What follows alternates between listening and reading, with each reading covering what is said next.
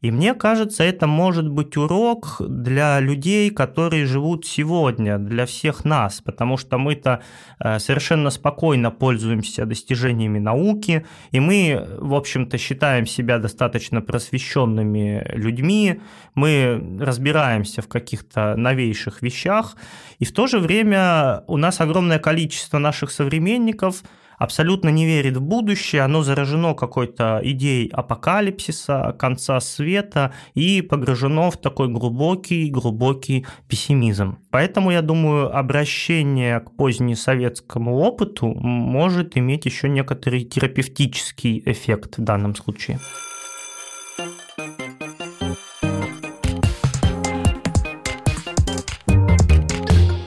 Привет, меня зовут Катя Шверина, я редактор издательского отдела музея «Гараж». Привет, меня зовут Валерий Леденев, я работаю в научном отделе музея «Гараж». И мы ведущие подкаста «Уроки МХК». Здесь мы разговариваем с авторами книг, которые вышли в издательстве «Музей Гараж». Каждый эпизод длится 45 минут, ровно столько же, сколько длится обычный школьный урок. Только в отличие от неудобных стульев и строгой учительницы, мы попробуем провести идеальный урок в школе мечты и при этом не попасть ни под одну из статей Уголовного кодекса. И сегодня э, наш гость, независимый исследователь Алексей Конаков, автор книги «Убывающий мир. История невероятного в позднем СССР». Алексей, здравствуйте. Здравствуйте всем. Алексей, если попытаться наметить план урока предстоящего, не вдаваясь в подробный пересказ вашей книги, а, могли бы вы тезисно описать, что такое а, советское невероятное, что это за феномен и э, зачем его изучать сегодня, чем он сегодня интересен? Наверное, проще всего было бы описать советское невероятное как явление массового интереса советских людей к таким загадочным и непонятным феноменам, как неопознанные летающие объекты, снежный человек, Бермудский треугольник, неземные цивилизации, телекинез и так далее. Наверное, есть смысл обозначить сразу же временные рамки. Это конец 40-х годов, по конец 80-х годов прошлого века, когда интерес к этим явлениям действительно был массовым, очень широким. То есть это не 5-10 ученых, которые интересовались подобными темами в 20-е и 30-е годы, а это действительно миллионы простых советских людей, которые обсуждали эти темы, спорили о них, думали о них. Это огромное количество статей в журналах, и в газетах, это упоминания в кино и телефильмах, то есть это такая специфическая массовая культура позднесоветской эпохи. И, наверное, нужно обозначить самый важный момент, который позволяет что-то понять и в строении книги. То есть невероятное нужно изучать именно в качестве явления массовой культуры. Очень популярны две точки зрения на такие вещи, как неопознанные летающие объекты или телекинез. Одна точка зрения заключается в подходе просветителя. Выходит ученый-просветитель и говорит, сейчас я вам объясню, почему люди верят в чушь, в бред, э, почему они ничего не понимают. И эта позиция достаточно агрессивная, просветительская позиция.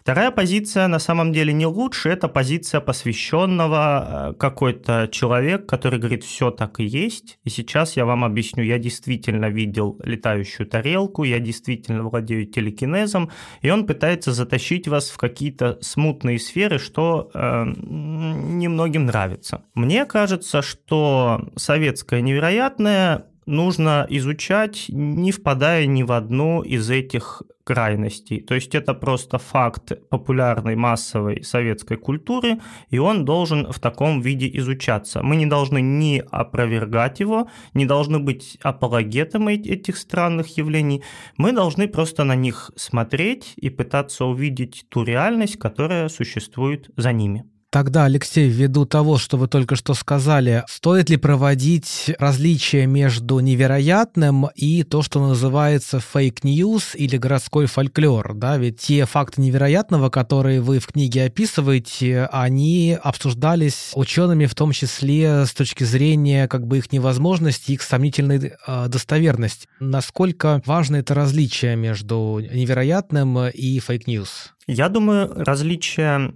очень важное, и оно заключается в том, что фейки в основном создаются либо с какими-то корыстными целями, ну, либо ради веселья, да, какого-то удовольствия.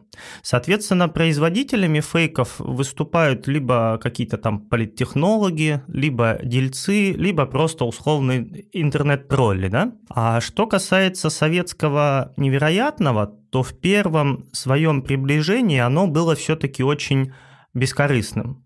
То есть люди э, с конца 50-х были действительно захвачены культом науки, у них по этому поводу был очень мощный энтузиазм, была вера в то, что, используя научный метод познания мира, можно решить э, вообще абсолютно любые загадки. То есть объясните телепатию, телекинез, лечебные эффекты легкой воды, или какой-нибудь амагниченной воды, понять, почему помогает людям мумиё и так далее. Ряд можно продолжить.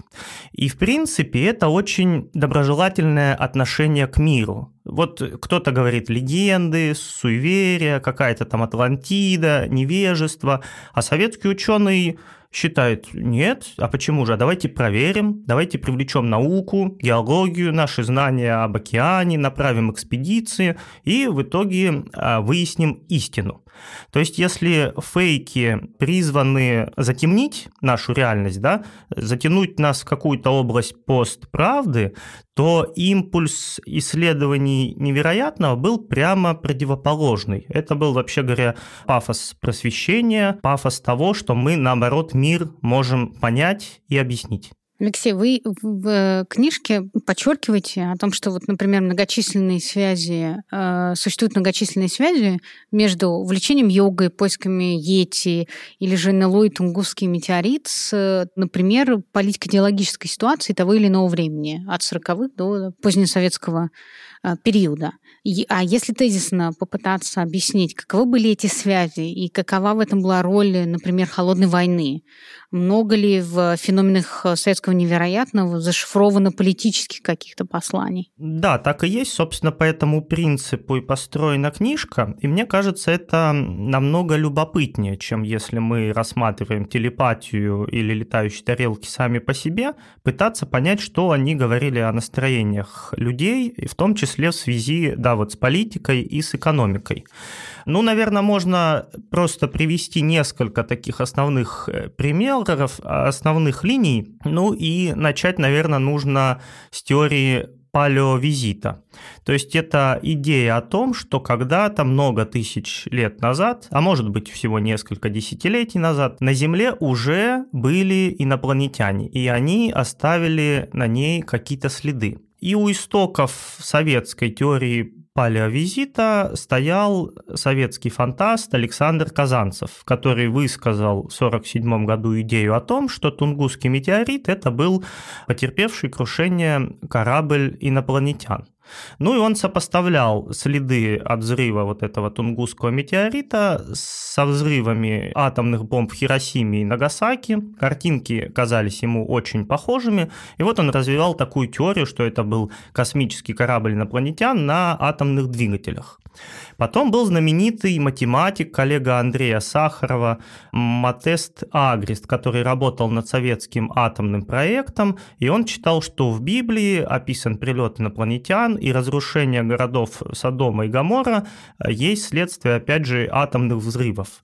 Он проводил много очень эффектных сопоставлений, у него выходило, что действительно можно отправляться в те места, искать радиоактивные изотопы, чтобы доказать эту гипотезу.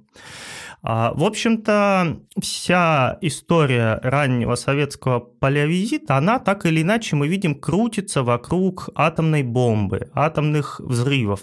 И вот эта тема в 50-е и 60-е годы возникает с определенной даже навязчивостью. Вот, допустим, астроном Иосиф Шкловский э, делает доклад о вымирании динозавров. Он считает, что они вымерли из-за того, что в то время взорвалась в космосе сверхновая звезда, и от нее идет жесткое излучение. И прямо в зале начинается обсуждение о том, что при взрывах атомных бомб тоже идет излучение, тоже мы можем э, от этого все погибнуть, и давайте запрещать атомное оружие. То есть мы, читая тексты советского невероятного вот эпохи 50-х, 60-х годов, видим, что они так или иначе вдохновлены страхом перед именно атомной войной. Другой пример это индийская йога. То есть в Советском Союзе она стала популярна в условные те же 50-е и 60-е годы вовсе не потому, что были какие-то потаенные эзотерики, которые где-то трудолюбиво переводили текст из санскрита. Э, Все было устроено совершенно иначе. То есть после Второй мировой войны начинает рушиться мировая колониальная система, как писали в советских учебниках, появляется множество свободных стран, то, что называли третий мир. И этот третий мир оказывается ареной э, борьбы между капитализмом и социализмом. И Советский Союз и Соединенные Штаты Америки пытаются эти страны третьего мира перетянуть э, к себе.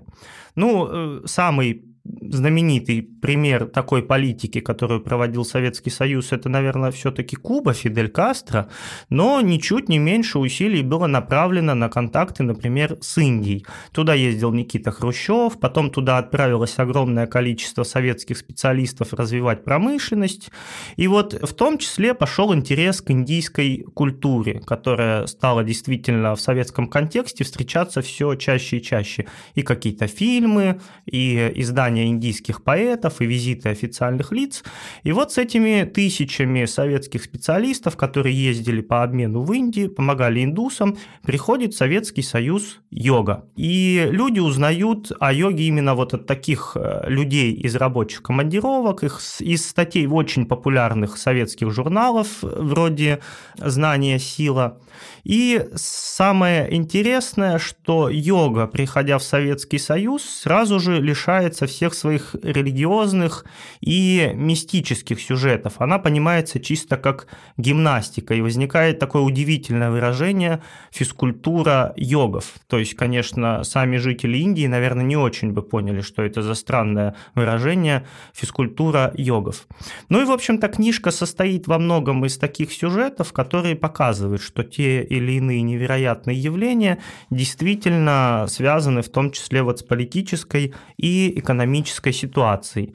Те же исследования телепатии, которые велись в Советском Союзе в 60-е годы, были связаны со страхами э, холодной войны. Знаменитый кибернетик Игорь Полетаев э, написал маршалу обороны Советского Союза Малиновскому письмо, где ссылался на опыты по телепатии, которые э, якобы проводили американцы. И после этого советское государство стало выделять деньги, была открыта лаборатория ученого Леонида Васильева, где в течение шести то ли семи лет до самой смерти этого ученого пытались экспериментально установить, работает ли телепатия, именно с военными целями, для того, чтобы связываться с экипажами космических ракет или подводных лодок, там, где не доходят радиоволны. А вот интерес к, к поискам Йети и к снежному человеку, вот э, откуда он тогда берется? Какова его мотивация историческая? Мотивация была двоякая. С одной стороны, был вполне конкретный ученый, историк и философ Борис Поршнев, у которого была своя концепция антропогенеза, и он пытался ее доказать. То есть, говоря коротко, он считал, что Йети – это не неизвестная науке обезьяна, как тогда считали, считали все во всем мире, и в России, и на Западе. Он считал, что это неандерталец, который дожил до 20 века и где-то в этих горах живет. Ему хотелось доказать эту теорию. То же время, я так понимаю, Советская Академия Наук размышляла вот в таком духе тогда популярном «Россия – родина слонов». Да? Если в Гималаях есть Йети, то почему бы ему не оказаться на Памире? И это был вопрос такого первенства советской науки. Вот мы первые действительно сможем его найти, поймать, изучить, показать, что мы впереди планеты всей.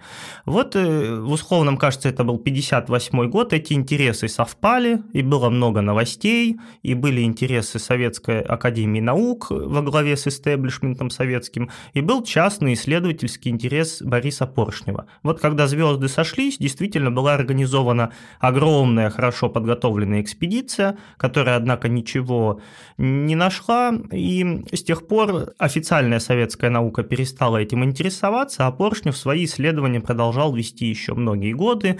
У него были какие-то ученики, сподвижники, его идеи фильтровались через каких-то его знакомых по различным сетям, но в прессу они попадали не очень часто, то есть это более камерная история оказалась. Алексей, вот меня как историка очень интересует э, возрождение русского национализма и вообще квазиисторические теории Фомина и Гумилева, которые в этот же момент развивались, в том числе, видимо, внутри э, инженерно-технических работников. И примерно в это время появляется теория золотого миллиарда. Ну, например, физик Капиц ее активно использовал. И, насколько я помню, что это за идеи? Почему вам кажется, что они стали ну, популярными? Да? Потому что я в середине нулевых, учась на факультете культурологии, читала Гумилева как, ну, как методологию реальную, по которой можно исследовать какие-то вот, э, исторические явления. И вы в книжке еще упоминаете про возрождение национализма. А какова связь этого движения с, вообще с феноменом невероятного? Тут надо подойти немножечко, может быть, со стороны, потому что один из главных сюжетов книги, который стал виден а, в результате проведенного исследования, заключается в том, что советское невероятное менялось с течением времени. То есть если в 50-е и 60-е оно было связано в основном с вопросами загадочного пространства, то есть люди хотели найти сигналы от неземных цивилизаций или Атлантиду, или снежного человека, либо летающие тарелки, и готовы были куда-то ехать, бежать, искать. То есть был такой натиск и экспансия то в 70-е и 80-е годы невероятное выглядит совсем по-другому и э, центрируется вокруг совсем других вопросов. А правда ли говорят, что если есть мумиё, то излечишься от всех болезней? А если омагничивать воду?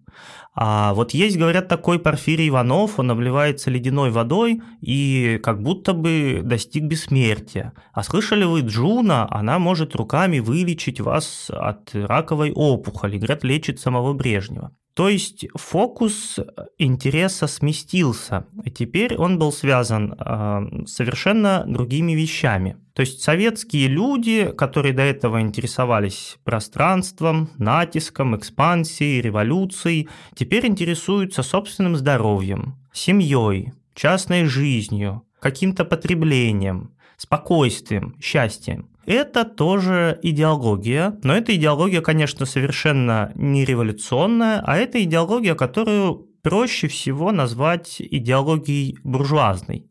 То есть в данном случае в слово буржуазность мы не вкладываем ничего уничижительного, это просто действительно ценности, которые разделяет житель э, бурга, города, да, о которых э, писал там еще Мишель Фуко и так далее. Это действительно здоровье, семья, достаток, спокойствие, комфорт. А, но интересно то, что национализм – это прежде всего как раз-таки тоже идеология буржуазная. О том, что национализм все более и более становился популярным в Советском Союзе 70-х, 80-х годов, есть классические книжки.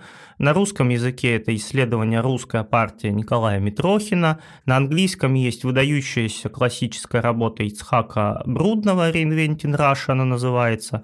И он там объясняет, что Брежневское политбюро понимало, что идеи коммунизма, социализма уже не увлекают народ, И нужна была какая-то новая социальная опора для советской власти.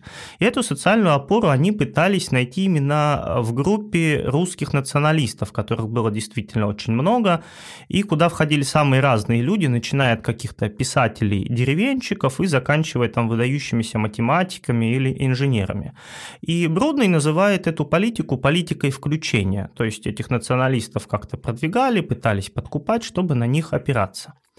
И, конечно, все эти процессы, которые очевидны в позднем СССР, они так или иначе отражались и в советском невероятном.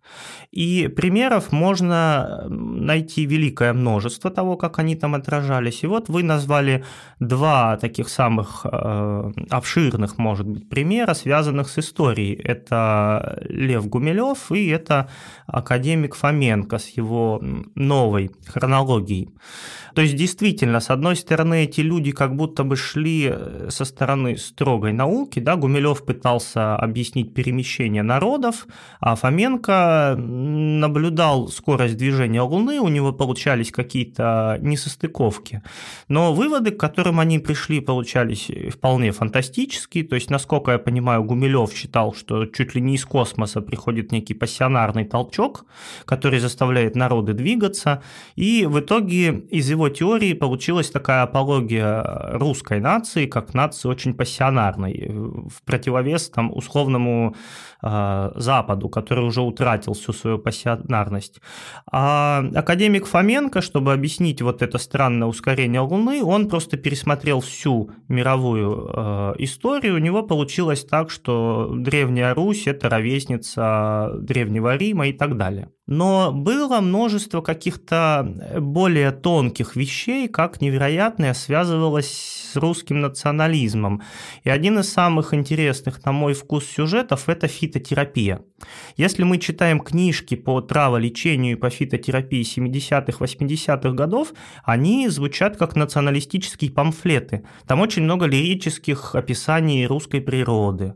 Там много цитат из писателей-деревенщиков. Там э, автор может может ругать горожан, которые оторвались от своих корней или неправильно умеют запасать э, зверобой. То есть это очень идеологические книжки. Второй момент э, – это общая вот любовь к природе, которая сделала популярным, например, учение Порфирия Иванова, потому что оно э, как раз говорили, вот смотрите, человек не пользуется благами современной цивилизации, он живет в единстве с природой, он ходит босиком, он питается воздухом, обливается ледяной водой, и вот он никогда не болеет. Потом э, эта общая мода, связанная с экологическими проектами, наверное, многие знают, что в конце 80-х было мощное экологическое движение против поворота северных э, рек на юг, которое придумал Черненко в свое время. И вот э, экология была очень популярна в позднем СССР. И, например, э, был такой эколог Фатей Шипунов, который доказывал с помощью приборов, каких-то исследований, что звон церковных колоколов уничтожает вирус гриппа.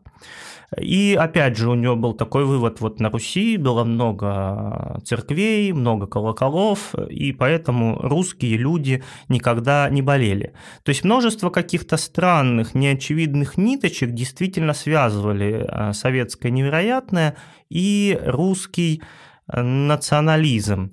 И сейчас, когда мы смотрим на эти сюжеты, они нам кажутся, конечно, немножко курьезными и нелепыми и странными, но я думаю, это связано с тем, что на самом деле немножко курьезен, нелеп и странен любой национализм, потому что это не является чем-то естественным, а это просто еще одна идеология среди множества других идеологий. Ну вот такой вопрос у меня возник, пока э, мы э, обсуждали проблемы национализма, да, про который вы сказали, Алексей, что власть власть опиралась на представителей националистических движений и пробовала эти ростки как-то инструментализировать.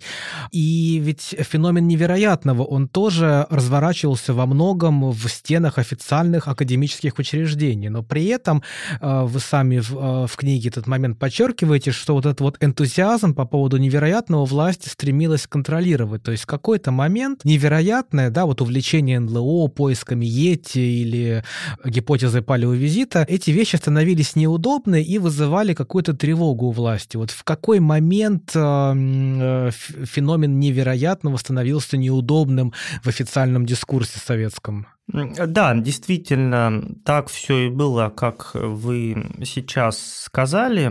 Э, всегда существовала некая обратная связь. И практически никогда не было такой ситуации, чтобы все было пущено на самотек.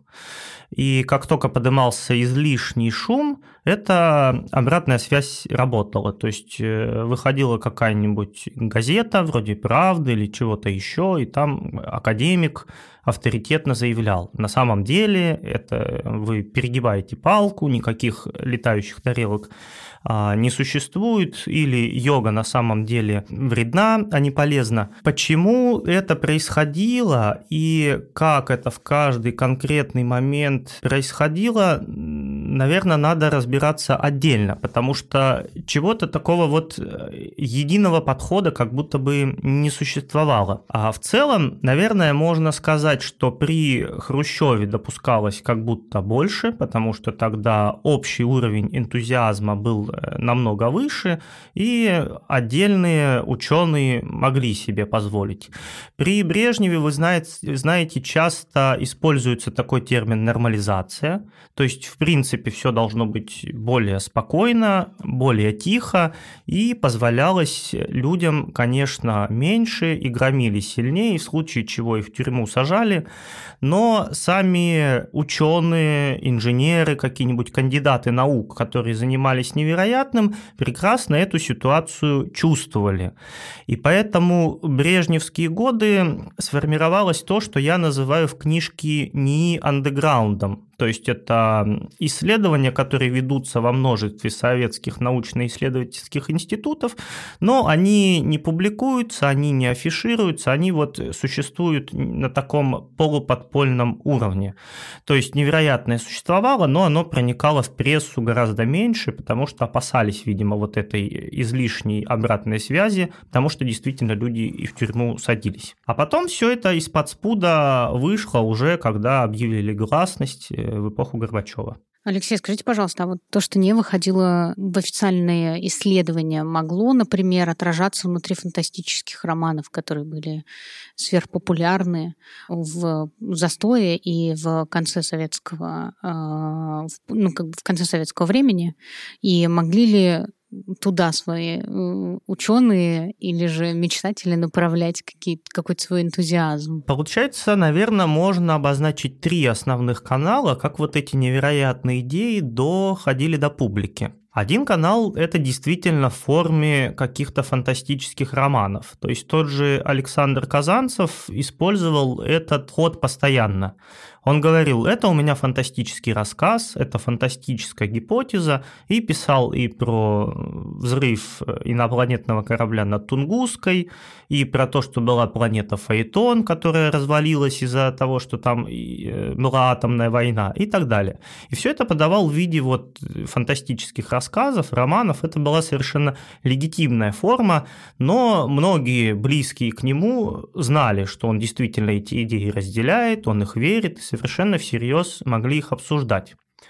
А второй канал – это письма энтузиастов в журналы. То есть, вы знаете, были такие рубрики вроде антологии таинственных случаев или трибуны смелых гипотез, куда, в принципе, мог написать любой читатель этого журнала, предположить свою какую-то странную идею, и вот под этой рубрикой смелой гипотезы она могла опубликоваться, она могла даже обсуждаться, и люди знали, что все это где-то есть, кто-то это исследует. Ну и, наконец, третий путь – это самиздат. То есть мы э, сейчас в основном знаем, что самиздат – это какие-то очень тонкие а, поэты и художники, да, какой-нибудь Илья Кабаков или Дмитрий Пригов, а, ленинградское подполье, вот это литературное. Но на самом деле в самиздате было очень много всего другого, в том числе и пособия по йоге, и какие-то сборники о наблюдениях НЛО, они тоже все существовали а, вот в такой самиздатской форме, переписывались от руки, перепечатывались на машинках, и это был огромный массив информации, который, конечно, тоже нельзя не учитывать. Ну вот такой хотел задать вопрос. Вначале вы обозначили, что феномен невероятного стоит исследовать э, безоценочно, не подтверждая и не опровергая те феномены и те гипотезы, которые э, в рамках вот этого поля невероятного исследовались и э, высказывались. Но, тем не менее, читая вашу книгу, я постоянно ловил себя на ощущение узнавания каких-то явлений в своей жизни. И чайный гриб у нас в детстве у многих стоял на подоконнике, и про воду шли разговоры, и разную литературу про палеогипотезы э, тоже, значит, она была э, так или иначе в доме, э, там у друзей или не у друзей. Э, вот мне показалось, что вашу книгу в этом смысле можно воспринимать как в практическом смысле, как тренировку критического мышления, чтобы не попадаться в те ловушки, которые какое-то превратное прочтение феномена невероятного может вести, и вот э, как-то э, критически относиться к тому, к тем нулевым гипотезам, с которыми мы сами в жизни сталкиваемся. Как вы считаете, вот э, такое прочтение ваша книга допускает, в принципе? Изначально у меня, конечно, не было установки что-то развенчивать, показывать, что это была неправда, и как-то тренировать критическое мышление. Конечно, я не думал, что сейчас читатели прочитают и сразу поймут, что все это было неправда и чепуха. Другое дело, мы знаем, что в принципе исторический подход почти всегда а, способствует именно критическому пониманию. Он демистифицирует. И да, у меня у самого, например, э, мама любила мне говорить какие-то заповеди позднесоветского ЗОЖа. Типа, не надо пить воду во время еды, ты разбавляешь желудочный сок. Или если ты сядешь а, есть опечаленным или встревоженным, то никакой пользы от еды э, не будет, будут одни шлаки. И одно дело, когда вы считаете, что это какие-то вечные истины, а другое дело, когда вы узнаете, что это вовсе не вечные истины, а совершенно конкретная женщина, Галина Шаталова, в 1975 году все это выдумала. И, конечно, вы к этим вещам будете относиться уже по-другому. Вы будете на них смотреть критически и думать, а что это за женщина, а почему она выдумала именно так и не иначе, а почему именно вот э, это было связано с ее заработком на подпольных лекциях и так далее. То есть, да, сам исторический подход, он позволяет э, демистифицировать всю эту историю и относиться к ней действительно более а, спокойно. Но в то же время, наверное, стоит сказать, что основной эмоцией, которую я хотел побудить э, в читателях этой книги, является нежность. А нежность по отношению к позднесоветским людям, которые тогда жили и действительно верили очень многим странным вещам. Но мне кажется, это не повод э, к этим людям относиться как-то свысока, потому что в большинстве случаев вот там вера в летающую тарелку, в телекинез или в снежного человека, она была абсолютно бескорыстной. Это был не повод и не попытка заработать денег или какой-то известности. Это не потому, в том числе, что русские, ну, советские люди были фанатиками или сектантами, не потому, что они были очень глупые или невежественные, но просто потому, что советские люди действительно интересовались миром, у них было к этому миру э, отношение пытливое, любопытное, они хотели открывать что-то новое, несмотря на то, что они жили зачастую довольно э, убогих условиях, э, всегда был э, вот этот какой-то азарт, вера в науку, в прогресс и в будущее. И мне кажется, это может быть урок для людей, которые живут сегодня, для всех нас, потому что мы-то совершенно спокойно пользуемся достижениями науки, и мы, в общем-то, считаем себя достаточно просвещенными просвещенными людьми, мы разбираемся в каких-то новейших вещах, и в то же время у нас огромное количество наших современников абсолютно не верит в будущее, оно заражено какой-то идеей апокалипсиса, конца света и погружено в такой глубокий-глубокий пессимизм. Поэтому, я думаю, обращение к позднесоветскому опыту может иметь еще некоторый терапевтический эффект в данном случае. Алексей, скажите, а вот чем отличается советское невероятное и эзотерика, например, которая появилась в 90-е, которые верили в 90-е, это был вот этот микс советского невероятного, да, гриба и эзотерических концепций, тогда э, приходивших э, посредством перевода разного рода книг на русский язык. А затем это просто стало такое эзотерическое, э, ну, как бы появилась ниша эзотерической литературы, например, появился New Age, появились какие-то Э, не знаю, возвращение магического сознания и прочие-прочие э, ветви, в том числе, ну, какие-то потребительские, да, внутри современной, не знаю, там, российской реальности. Но мне кажется, что вы подчеркиваете это различие. Но вот если коротко, в чем оно состоит? Потому что кажется, что, в принципе, очень похожие явления. Да, это проблема, которая действительно имеет место быть, потому что все странные явления, да, пускай это будет какая-то медитация, а, пускай это будут летающие тарелки или какие-то супервещества, которые помогают вам оздоровиться, а, все это сейчас покрывается одним зонтичным термином, который называется New Age, и очень трудно наметить какие-то различия. А для меня принципиально, что советское невероятно это ни в коем случае не New Age, потому что New Age это все-таки новая религиозность, да, а, нетрадиционная религиозность, как это иногда называют, и он создавался именно как э, религия в условиях нового века, а, у его истоков стояли все-таки люди, имеющие уклон в какую-то оккультную, а, магическую сторону, в то время как советское невероятное – это скорее побочный эффект культа науки. А, мы с вами уже начинали разговор с этого. Этот культ науки просто имел некоторые вот, побочные эффекты. Если мы можем понять Э, что такое нейтрино и когда-то его поймать. Если мы рассуждаем о черных дырах, о каких-то новых э, видах взаимодействий, то почему бы нам не объяснить и все остальное, в том числе Атлантиду, летающие тарелки и так далее. То есть, если на Западе New Age делался в основном мистиками, эзотериками и оккультистами, то советское невероятное делалось э, академиками, докторами наук, наук, кандидатами наук и инженерами. Оно ни в коем случае не было связано с какой-то тоской по религиозному, оно было следствием именно веры в науку. Итак, звонок прозвенел, урок закончился, и, Валера, давай обсудим, потому что мне кажется, что тема невер... как-то невероятная.